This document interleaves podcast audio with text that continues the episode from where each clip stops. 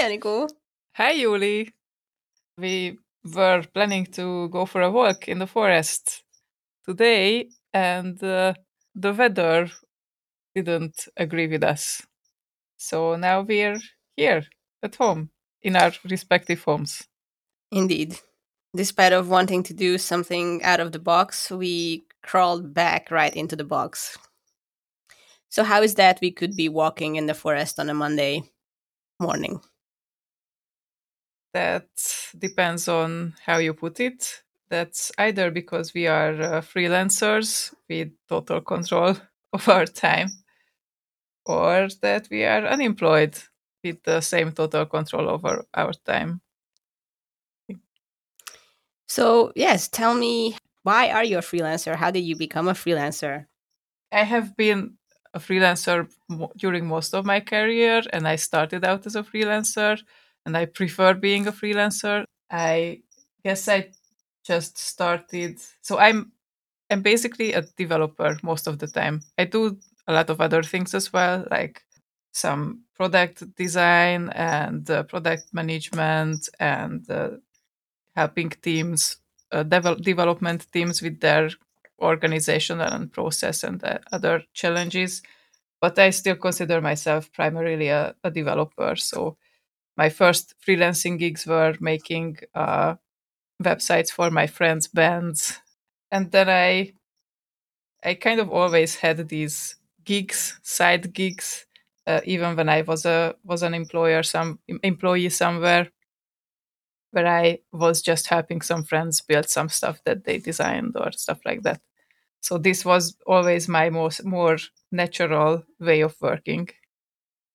And I guess you are coming from the the opposite side, right? So you started out mostly being a, an employee or a team member and then found freelancer as your calling, right?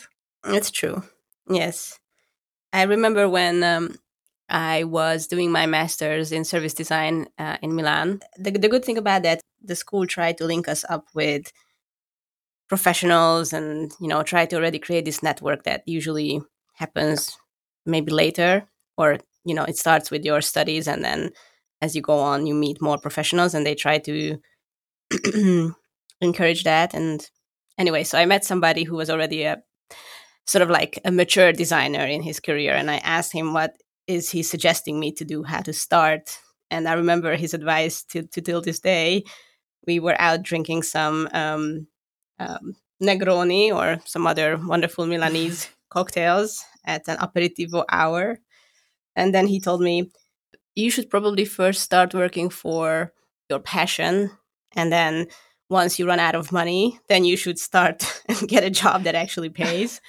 Uh, because the other way around won't work. Because as soon as you start making money, you won't be able to just let that go. And I thought Oh, it was very funny what he and how he, he put it. Uh, so that also, I guess, played a little bit into how it all went. Actually, I first started working for things that I was passionate about, or I tried to find jobs that I was passionate about, but I had no idea that I could be a freelancer or that even that's even a thing.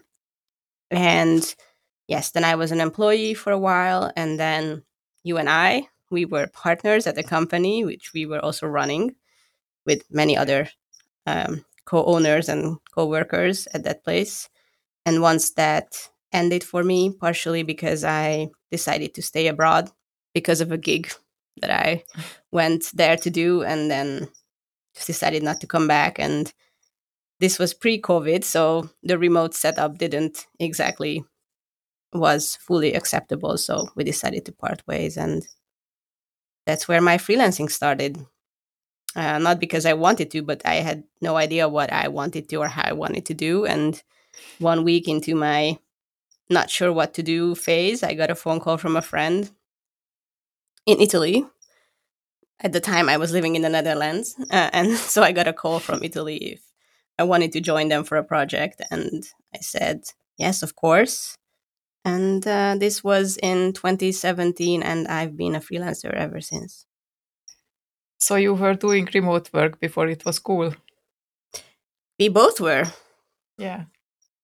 I remember us um, when I started working on that project, how the whole team started experimenting how to make this an ideal setup. And I think there are so many different variations of remote work as well. Like at that time, it was not fully a distributed team, which I think was mostly the norm throughout COVID, but it was mostly me sitting somewhere or one person sitting far and then another the bigger part of the team sitting in one spot and we were trying to somehow balance that out. How can we be present and efficient at the same time? Yeah with a mixed team. I think it's even more uh, complicated to balance that out than having a full fully remote team. Like if you do have some people who are sitting in an office they will somehow end up being closer together and being having easier communication than the remote part of the team. So there are bigger challenges in a mixed team. Absolutely, I agree. I agree. I mean, we did we did experiment with a few tools at the time. I remember we had that big screen installed in one of the rooms, and the idea was that we were using some kind of software that was taking pictures of every one of us sitting in front of our computers every few minutes. So right so we can have this kind of like ooh, who is doing what? And the software allowed you to ping someone and start a chat briefly. Like it was sort of trying to recreate that situation when you are sitting next to somebody and then you can just you know nudge them hey i have a question. And yeah what was your experience of that period? yeah that was fun. Uh, i kind of remember that i was the only one who was always using that and I, there were never anyone uh, who wanted to chat with me. So I was a bit sad about that, but I thought that, that that's a great idea. And I was always happy to find people there. Some people find it like a, a, tool to being watched and uh, surveyed by their bosses. Uh, so people do have uh, some uh, issues with software like that, but I always enjoyed these kinds of connections. So, yeah, I found it weird fun. that a little bit weird that especially those people who it's going to sound prejudicial, which I don't mean it to be, but especially people who work on the computer and with computer stuff, they were less eager to stay active in that space communication wise, right? Like I had right. expected that to happen, but it, it didn't. So, what kind of freelancing do you do? What do you call freelancing? So I, as I mentioned, I am mostly a, a, software developer. So most of my freelance gigs were software development, web development tasks. I was usually working uh, either in a team, like there was a, a designer or someone who was uh, working with a client and pulled me in to help out with the with the development part of the project, or uh, directly with clients who had some other uh, uh, either an internal team or some other freelancers who were designers. And i have been mostly working with uh, startups like early stage startups trying to figure out what they want to build and make it make quick prototypes test it with people and test it with users and then figure out their business based on the feedback. And i really enjoyed working with that with those kinds of uh, clients so i think that's why i drifted towards like trying to know more about product development in general and figuring out how to build something that is actually uh, useful and actually gives value to someone that was always important for me. So like the big picture the value creation. And i i think that's that's what uh, made our connection easier. Like i figured that you are also someone who enjoys working on uh, stuff that has some kind of value and purpose and stuff like that. I think we are both people who are driven by creating value and have some kind of a helpful or useful impact. I think that may be a big driver for me in my freelance um, work or in my freelance status ever since I started working with design, which, by the way, I had no idea what it was when I started with.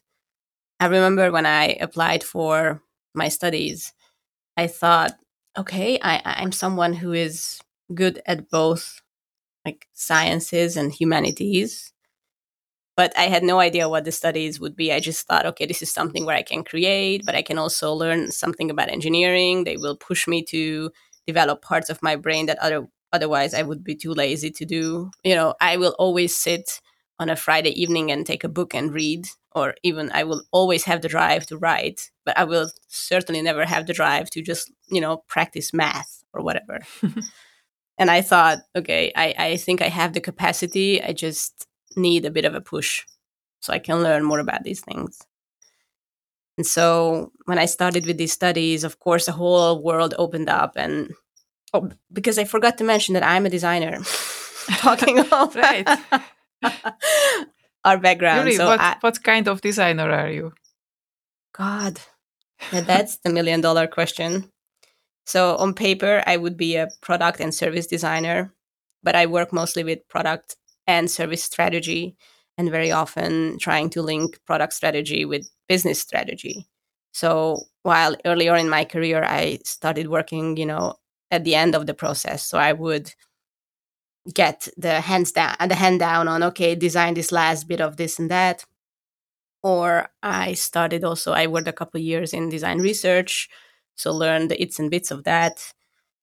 And as time went on, it was sort of moving backwards towards the front part of this, you know, less certain part of design, which is the conceptual part and how it links with business needs and business interests as well. And luckily and unluckily, the past couple of years, design have become more common knowledge in, I think, many different fields uh, of business. And so the understanding of needing to hear the voice of the customer has become a thing. And so that is also something that I bring to the table uh, to link it up with business and all that. So, so what did you study to become this kind of uh, this kind of designer? So I started with industrial design, and I did an old school five year degree of that.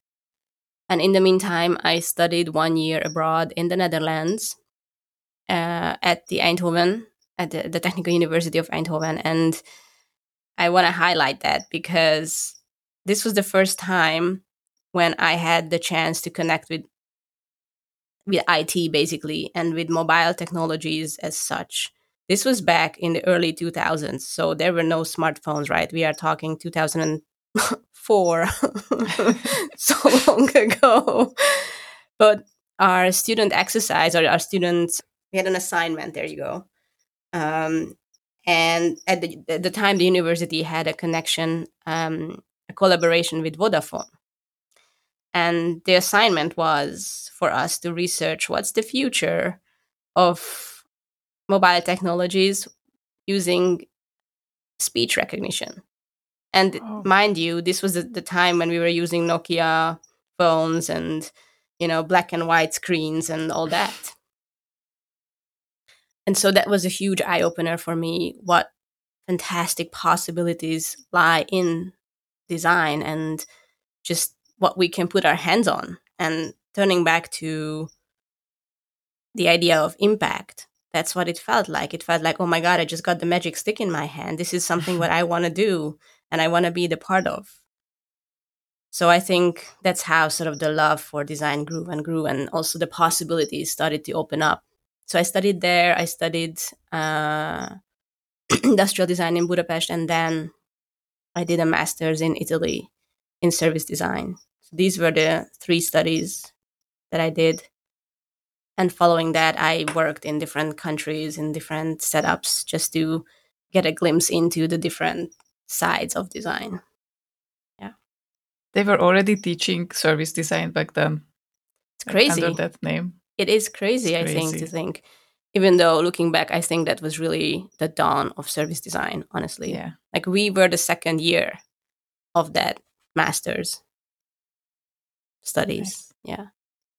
And to, to be honest, for many years after that, nobody nobody on the on the market could do anything with that degree. I mean, I would try to go to different creative agencies and they were looking at me as if I was an alien. Like I can see you are creative. I can see you have talent, but we have no idea what to use what to use you for. So yeah, it, it took me many, many, many years to actually be able to work the thing that I studied.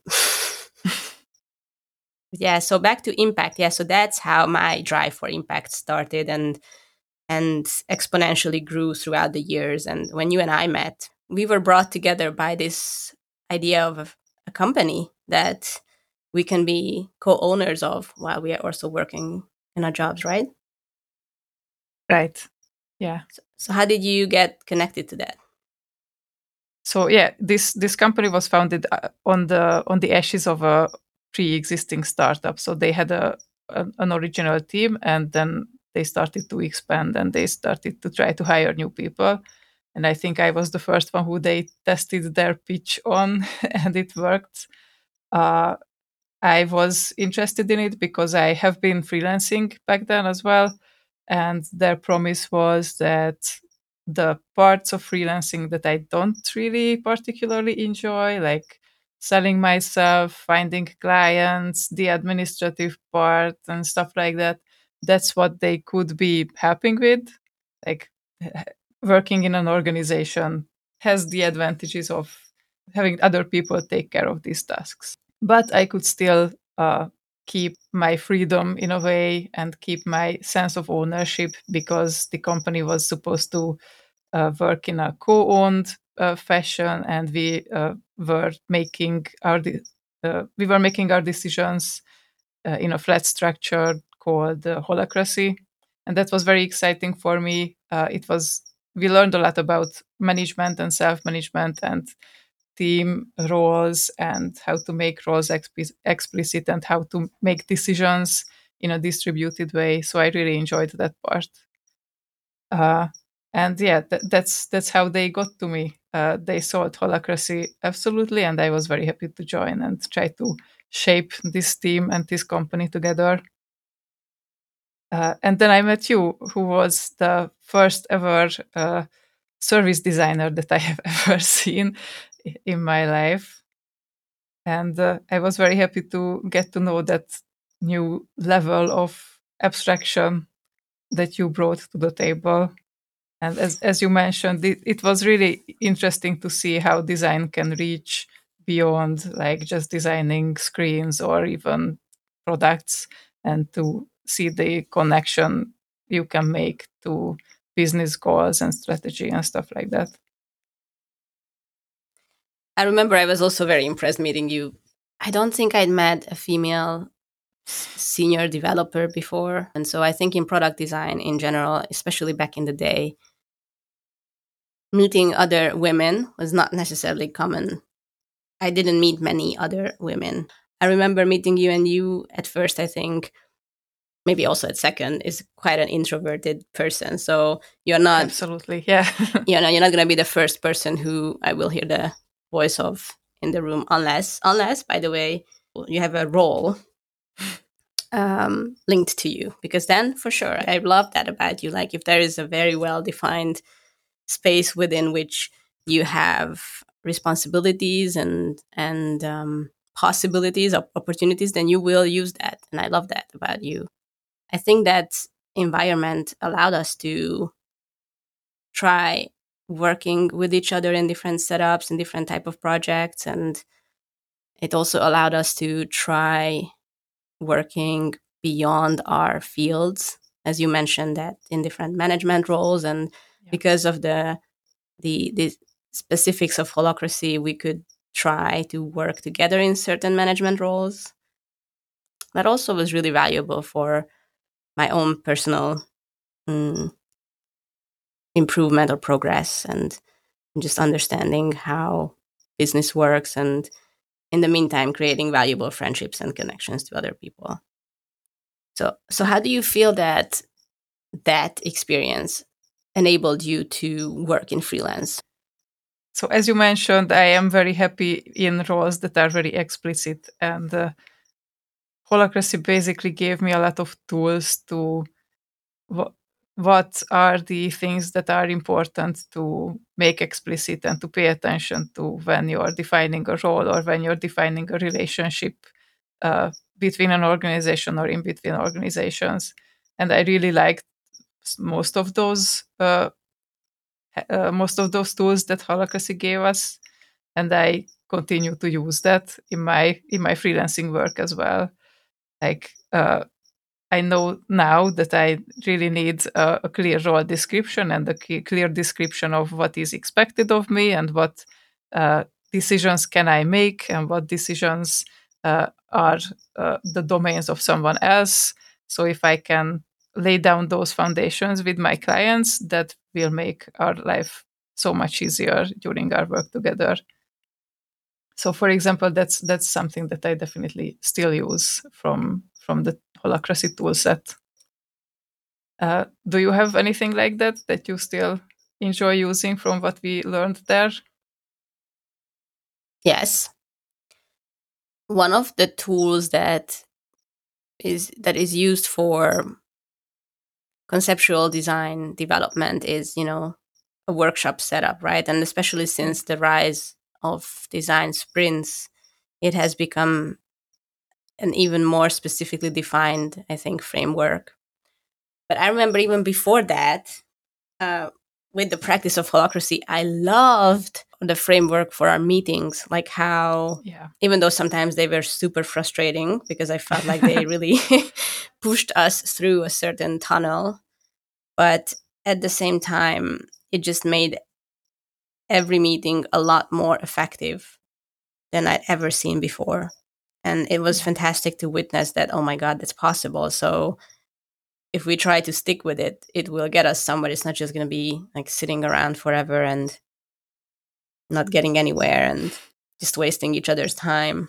So that's one thing that I, I don't say that I can keep up because obviously it requires everyone's understanding and agreement that this is how a meeting is going to be done. But that's always what's uh, sort of in front of my eyes. Like that's where we need to get to if we want to be efficient. I loved the idea that we could try us try ourselves in different roles and how doing that with other people helped us reflect what those roles should be. So I, I didn't feel alone executing a certain role without any feedback, without any help. And I thought that was super helpful. So I think that sh- that has shaped greatly my understanding of what kind of roles need to be done for a business to be run successfully.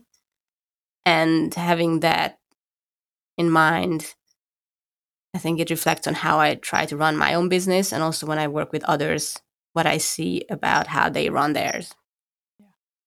Yeah because freelancing basically means that you yourself are a business and you have to think about a lot more things than just doing the work and yes. talking with the clients and i think it it gave us a lot of uh, perspective into what exactly those other tasks are and what's the amount of other work that goes into managing a business even if it's just a one person business absolutely and i think that's something that it might be spoken about but it's still somehow underestimated the time and the effort that needs to be put into other things but the work that you do for clients just how much you need to invest into keeping your network going, trying to make sure that you are always in conversation with potential new projects.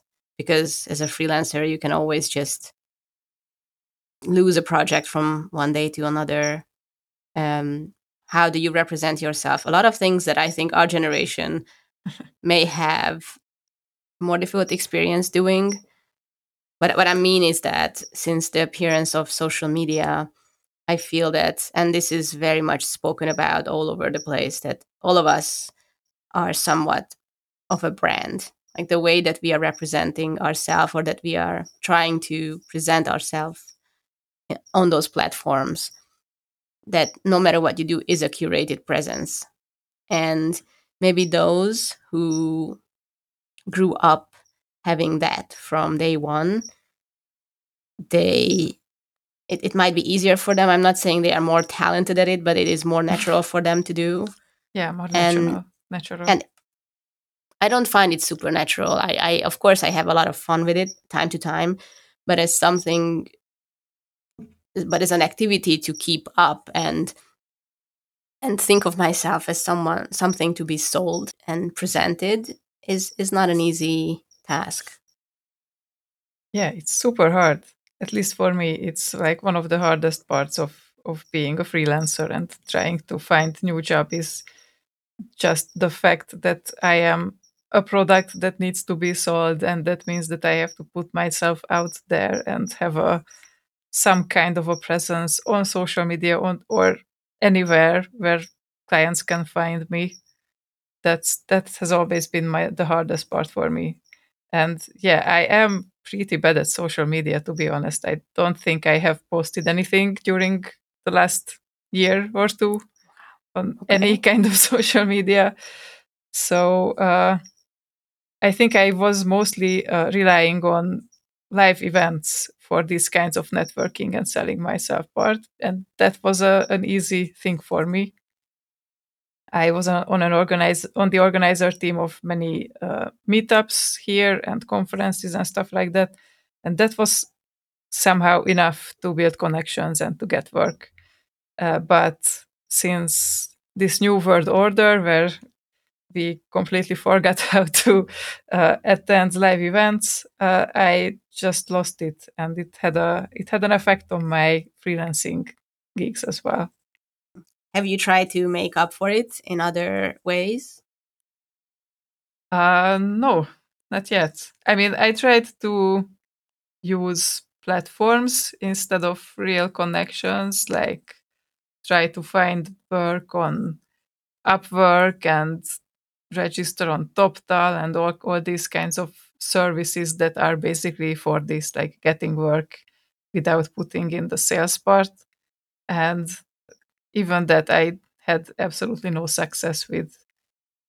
I think all the clients that I have ever uh, found were I, I, got them through some kind of a human connection. Like I had some friend who is already there or who knows someone and they recommended me and that's how i got in each and every time and uh, so i couldn't find a, a substitute for that haven't found it yet no it has been the same for me and i find that this sort of connection the human connection that is there you know it, it represents a quality that i think is very hard to achieve in other ways which is the mutual trust that there is at least a seedling of trust via this kind of a recommendation or, or this human connection. Right. And it goes both ways. It goes for, of course, the company gets a heads up about my work or my personality, or they already have some kind of an inkling of what they will get with working with me because of this person who's representing the idea of bringing me or you or you know a third party into that project. But it goes the other way around too. Like depending who that person is who is inviting or who i'm talking to it also means that um that i get some kind of an insight before i enter that space and that also represents some kind of um a whole it's like a safety check before before entering a new company that you can also trust them to not be a traumatic experience. Exactly and and also just a chemistry check as well. Yeah. I mean sometimes it's not really the knowledge that that goes you know in separate directions but it's just the chemistry between those who, who collaborate so I, I, I until this day i cannot imagine that some kind of a portfolio sent online can represent that. Right. Or any marketing text that a company says about themselves will represent that. Or any website with nice pictures with smiling people can represent that. Mostly stock people, yes. yeah. Or yes. AI generated. Oh my god, yes, AI generated, true. There is one thing we haven't talked about. I mean, there are many things we haven't talked about, but why are we speaking in English? you might have noticed that our accents are not not so beautiful we have i mean i have a beautiful hungarian accent for sure we are sitting in Budapest, Hungary, the both of us, but it's not always been like this. In fact, it can be, you know, depending on the time of the year or when we connect, which parts of the world we would be sitting at.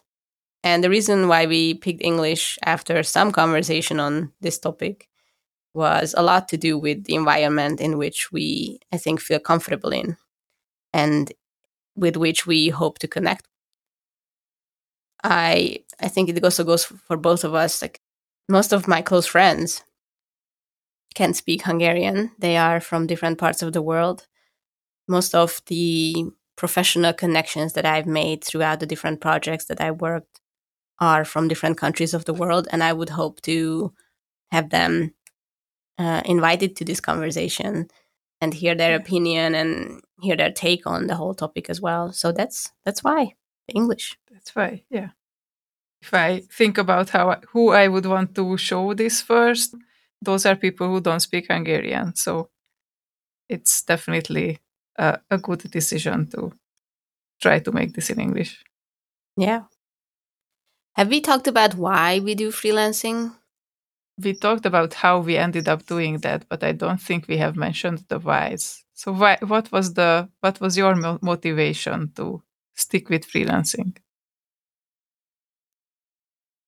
I think initially I just enjoyed the free part of freelancing, the freedom of the the vast possibilities that can come and and simply the right to be able to choose.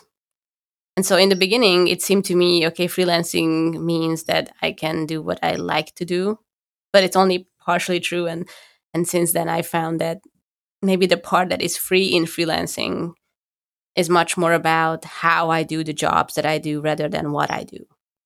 Because of what we have been talking about, the difficulty or the challenges of finding new projects or simply how we do that, I find that I still invest a lot more of myself into how I execute a certain project rather than how I sell myself. So, because yeah. of that, I think what I'm excel at and what I enjoy very much is that part but because of the lack of investment into how I sell myself, I really don't have much freedom in choosing what I do. Coming back to your question, I love to be able to do the work the way that I find most uh, ideal for the client and being able to most often being able to go through with that so I think when you're a freelancer, and especially in the type of job that I do, being a consultant and working on product uh, strategy, it is desired, if not required, from me to formulate constructive criticism. So my job is actually to help them see their situation as is without the sugarcoating. And I think that job is very important for almost every company and that's the job that helps them grow that's the job that helps them fix their mistakes or the problems and and also my job is to help them fix that but as soon as i would be sitting inside that sort of a role is not anymore welcome it's a lot harder for one reason or another for companies to hear any kind of criticism whether that is constructive or not on the way how they operate. So as soon as you're on the inside, I feel, or my impression is that you're expected to execute what they say you have to execute. And no matter what, how you see that fits or doesn't fit into the system. And so I feel like if I can create the most value by being a system critic and also a support, um, that I can do best from the outside still. It doesn't mean that I can steer completely clear of internal politics because if you know there is no product that stands alone there's no product that um, just a small group of people unless it's a small group of uh, a startup um, designs and develops. So you always will be somehow get involved with their internal communication. But when you are freelancing i feel that you have a chance to positively impact that rather than trying to you know find the tone of voice and do it yourself. So i think that's mostly why for me Yeah. And also because I have a chance to work for different industries, but we can talk about it later. Why is it for you? Yeah, yeah. I think I can I can only repeat you. So it's it's definitely it's twofold. Uh, when I'm working as a developer, uh, I can absolutely relate to uh, one of the things that you s- said that uh, it's very important for me that I know best how to do the job that I am hired for and that I have the freedom to execute it as I see fit. And my experience so far is that that's easier to do as a freelancer, where you have uh, you can set clear boundaries around your work and say that okay, so I know what uh, what are the best tools and or what, how I want to organize my work, and I know that best because I know myself better than how you you know me. So this is how I will do this work, and that's uh, that's about trust that we have talked a lot about. If the client trusts me to do my work the best, they, uh, then I can then I can really bring the best that they need. And I feel that uh, in some organizations uh, that trust is not there towards employees, and sometimes employees can be really uh, basically infantilized in their positions and they have those kinds of uh, structures around them that kind of force them to do their best work and that they don't leave room for them to really understand how they can provide the best work. And that's how that's what i like to avoid uh, being a freelancer. And uh, on the other side when i'm not doing development work but helping a team in other ways like uh, figuring out how to make a development team more effective or a product more useful for, for people, then it is very useful to have an outside perspective. And my outside perspective can be the thing that gives the most value to a team because I'm not sitting there, I'm, I'm not used to their existing solutions, and I can more easily think outside the box than who have been working on something for years and years. And that can that can absolutely bring value to a team uh, especially if i don't have to deal with the internal politics that you have mentioned. Yeah what you were just saying i've i've seen that too when you said they in, infantilize is that a word? Yeah. Love it okay. So yeah when you when you mentioned that i feel that it can very it can very easily happen that people who work internally they aren't anymore or in certain situations are not anymore um, evaluated by their competences but rather driven by some other internal interest. And that's when i think a knowledge sort of gets set against management and then they are unable to really provide their best. There's another thing we talked about impact and values and one thing that I love that I don't need to worry about being an employee is climbing the career ladder because that's something that has never ever motivated me and that said doesn't mean that i wasn't motivated to do more or create more value again but yeah. the thing that motivated me was always about the subject or what I was working with rather than what my title was. But then, how do you uh, how do you feel progress in the work that you do? It's so right. easy to feel pro- progress when you're inside of an organization and you can amass your titles and get a raise and get a bigger team or stuff like that. But how do you do that when you're freelancing? Yeah, I think that is a big challenge of being a freelancer. How do you see yourself improve, right? How do you yeah. see yourself progress? Uh, for me, for a long time, I had these different ideas of what kind of projects I wish to do or what kind of job within those projects I wish to do. And the more complex, the more international, the more um, yeah value driven they were. I thought that's how I was, I was going forward. Initially, I'm tasked with a smaller task, and then the, the closer I get to the fire, the the more trusted I am with big questions, big challenges, that's where I saw my satisfaction coming from. But the truth is, what do you do when you when you have accomplished that? How do you what is a career ladder for a freelancer? Yeah what what, what is it for you? Oh i have no idea absolutely. I i did feel stuck uh, in my freelancing. I did feel that i needed something to show for uh, as i have been working with startups for most of the time. Well you know uh, startups come and go and there is a very small chance that they will actually make it. And uh, it's really hard to uh, work on something that will at some point reach many people and be impactful when you're working with startups. So i didn't really have a lot of that. I did have some startups that i worked for that got acquired and made uh, did their startup success and stuff like that but still that wasn't uh, that didn't feel like progress for me. So uh, my attempt to feel that progress was to uh, basically to become an employee again and to tie the knot with one of my clients and to climb the career ladder in there because that was it seemed like an easy way to feel that progress that i am doing something uh, and i'm doing it better than 15 years ago when i started uh, so i started as a developer and then became the leader of the development team and then i became head of product.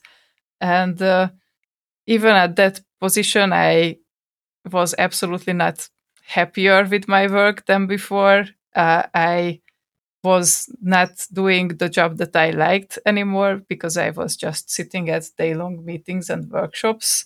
And uh, i was engaging in internal politics that i was really bad at and uh, so it didn't really work out for me. That's why i have a lot of free time again. So i still have no idea. My next next uh, best guess is that it just doesn't matter that i am doing something better on, or more or bigger and what actually matters is just walking in the forest with our dogs. And that's something that i actually enjoy doing and that actually can fulfill me. So why why force it? You know I, i've been also reflecting on this in the past couple of months when i was going through a burnout. Whether i made the right choice, choices.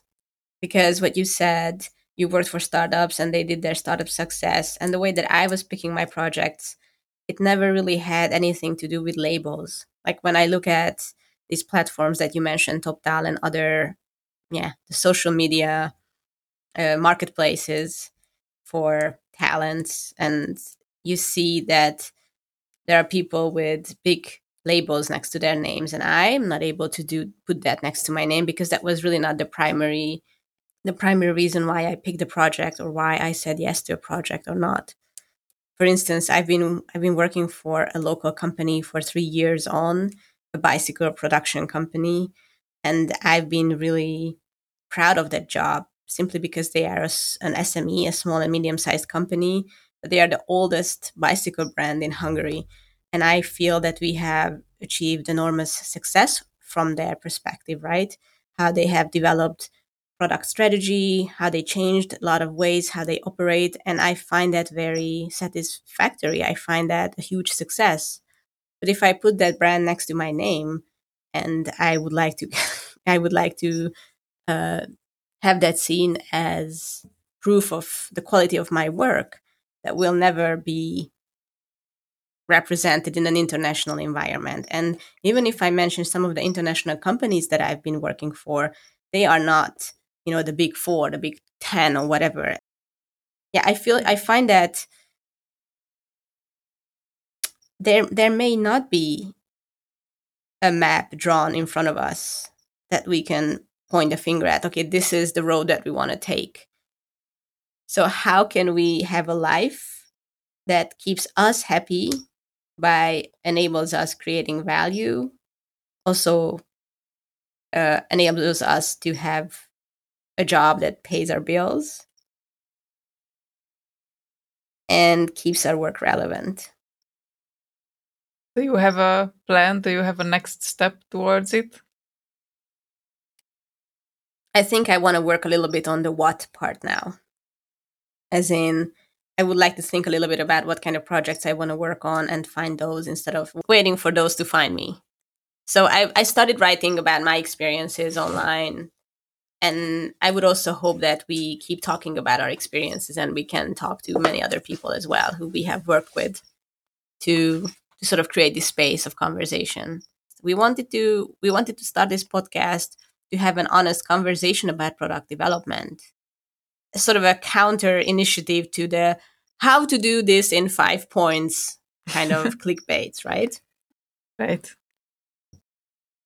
Yeah, I get an immediate anxiety attack if I open LinkedIn because I just I can't deal with that kind of communication anymore.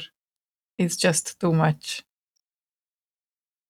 There must be people out there who would be okay with talking about their experiences and our challenges and stuff like that while also not sounding like that i would hope so yes each of each of those posts and articles seems like they want to resolve every problem of our life in like five lines people offering solutions in those posts somehow try to avoid actually investing all the time into learning about the whole area which they are writing about. Like if I was to write a post about these are the five things that you have to do if you want to fix this such and such and such. I can guarantee that if you read my whatever I write, you will not be able to fix that thing in those five points.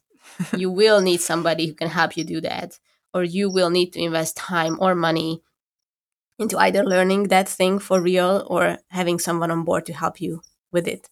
So this is all just fake help. And I want to provide real help.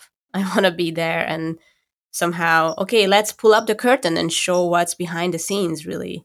This is how it goes. And if anybody wants to design something, if anybody wants to fix a problem or innovate, this is what they need to do and prepare to do to get there and i in despite of the internet being flooded with content about product design i still feel that that's missing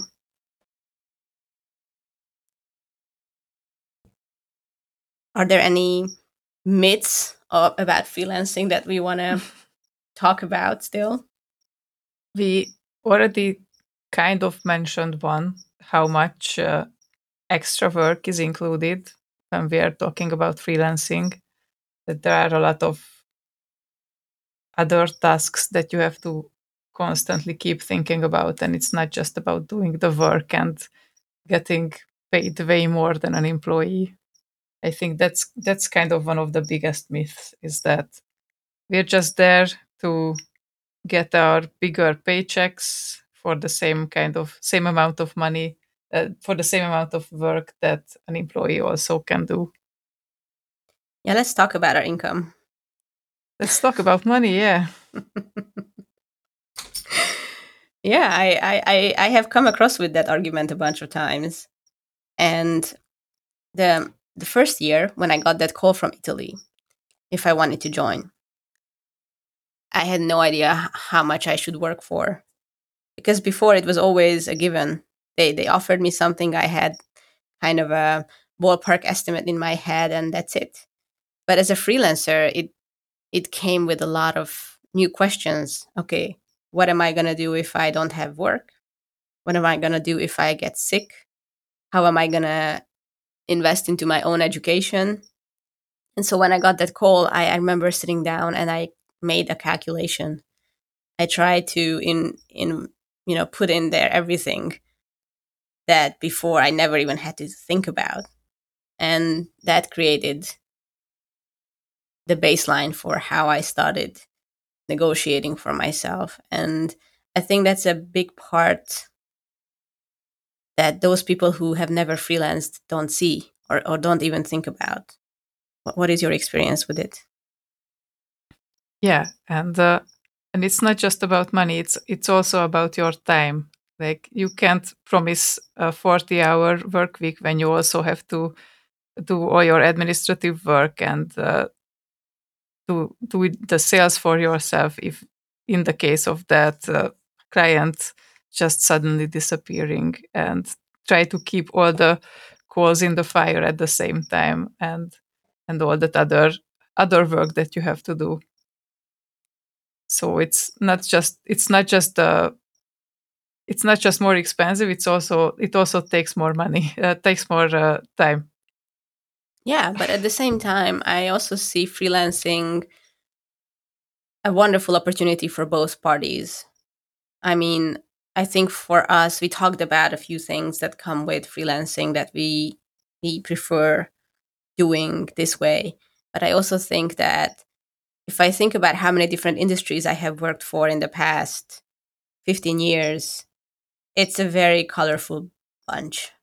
And I don't think I could have done that otherwise. Of course, I would have gained something else. It's maybe like a similar conversation to those who, you know, who live in a relationship, who live in one relationship throughout their lives, and those who don't. Like, we will never know each other's experience, how it really is. But I think, especially since COVID, how the employment market started di- diversifying and with all the pros and the cons that come with it, I find that companies also have gained a wonderful opportunity to have access to talent, various talents, and all around the world. So they have a chance to now buy knowledge even for a short shorter period of time just to try how they can work with it. And i think at the same time it creates a wonderful opportunity for that knowledge to present itself. What can it do for a certain industry or a uh, or a certain player?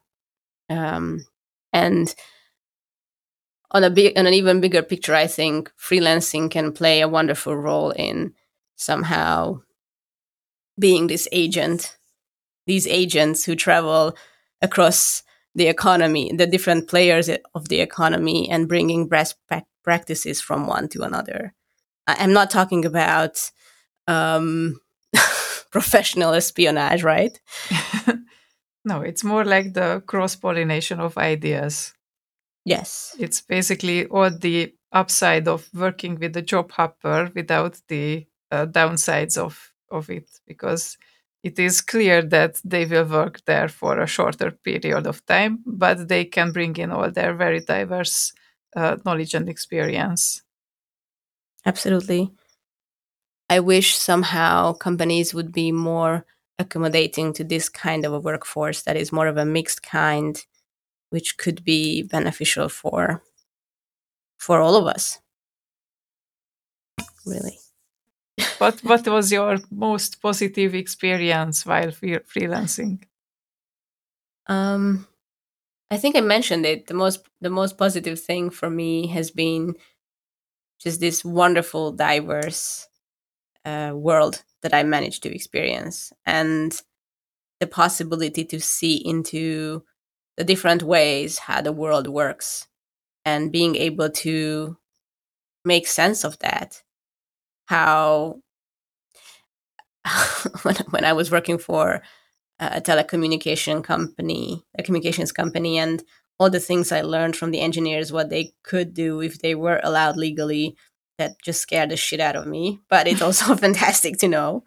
Or now that I understand how certain how healthcare um, professionals education is driven by different pedag- pedag- pedagogy pedagogical uh, directives is fascinating to see just how different approaches we can take to learn or to know how robotics are robotic arms that uh, can be used to operate you are produced and what kind of security measures they take to build those things in a in the production line i think is is fascinating so i feel that my world is very colorful and it just it just goes to show that despite of me sitting in Budapest in a room looking outside, seeing a certain type of nature, is really just one perspective, and that there are so many other wonderful ones. So I'm really grateful for for having gained this experience.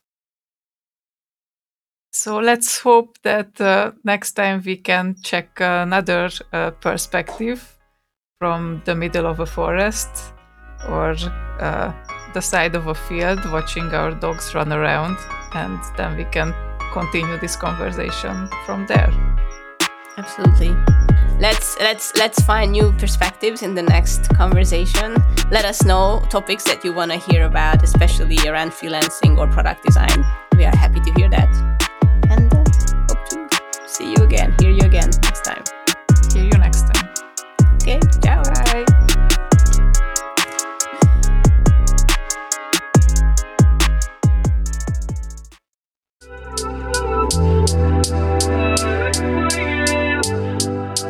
Today's podcast was recorded on Óbuda Island, produced by Aniko, Fejes, and Yuli Mata, edited by Yuli, original music by White Hot from freebeats.io.